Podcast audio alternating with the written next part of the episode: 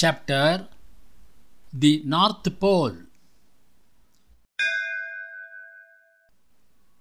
In a short period of time, the Pushpaka Vimanam reached the North Pole of the earth. Ganesha kept the Vimanams stationed in the sky and showed to Yathni the Arctic Ocean. Yathni noticed that the Arctic Ocean was full of ice. It is an icy continent. Siddhi said that here the sun rises and sets only once in a year and not daily. That means there will be six months of daytime and six months of night time in a year. Yathni asks, Do any human beings live here? Buddhi replied, No, no human beings live here. They can't live here, but certain birds and animals live. As they were talking, Yathni spotted one such bird. Yathni asked, What is that bird? It looks very peculiar.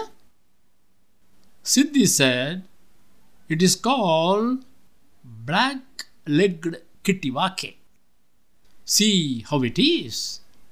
It has a white head and body. It has a grey back.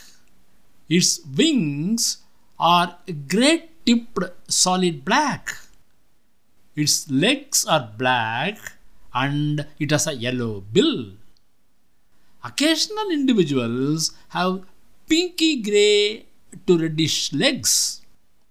In winter, this species acquires a dark grey smudge behind the eye. You can find this bird only in this region. Yathni said, It appears to be somewhat big. Siddhi said, Yes, the adult is roughly 40 centimeter in length with a wingspan of 90 to 100 centimeters. Buddhi pointed to another bird. See that one. It is called snow bunting, sometimes colloquially called snowflake.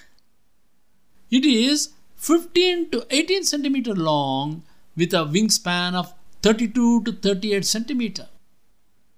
The one which you are seeing is the male variety. It has white plumage and a black back.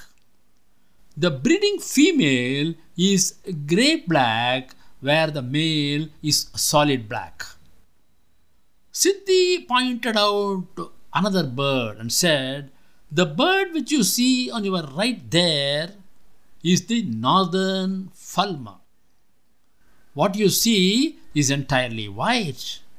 But there are two varieties of fulmars a light one which is almost entirely white, and a dark one which is uniformly grey. Yathni also spotted an animal. It looked big. She asked, What is that animal?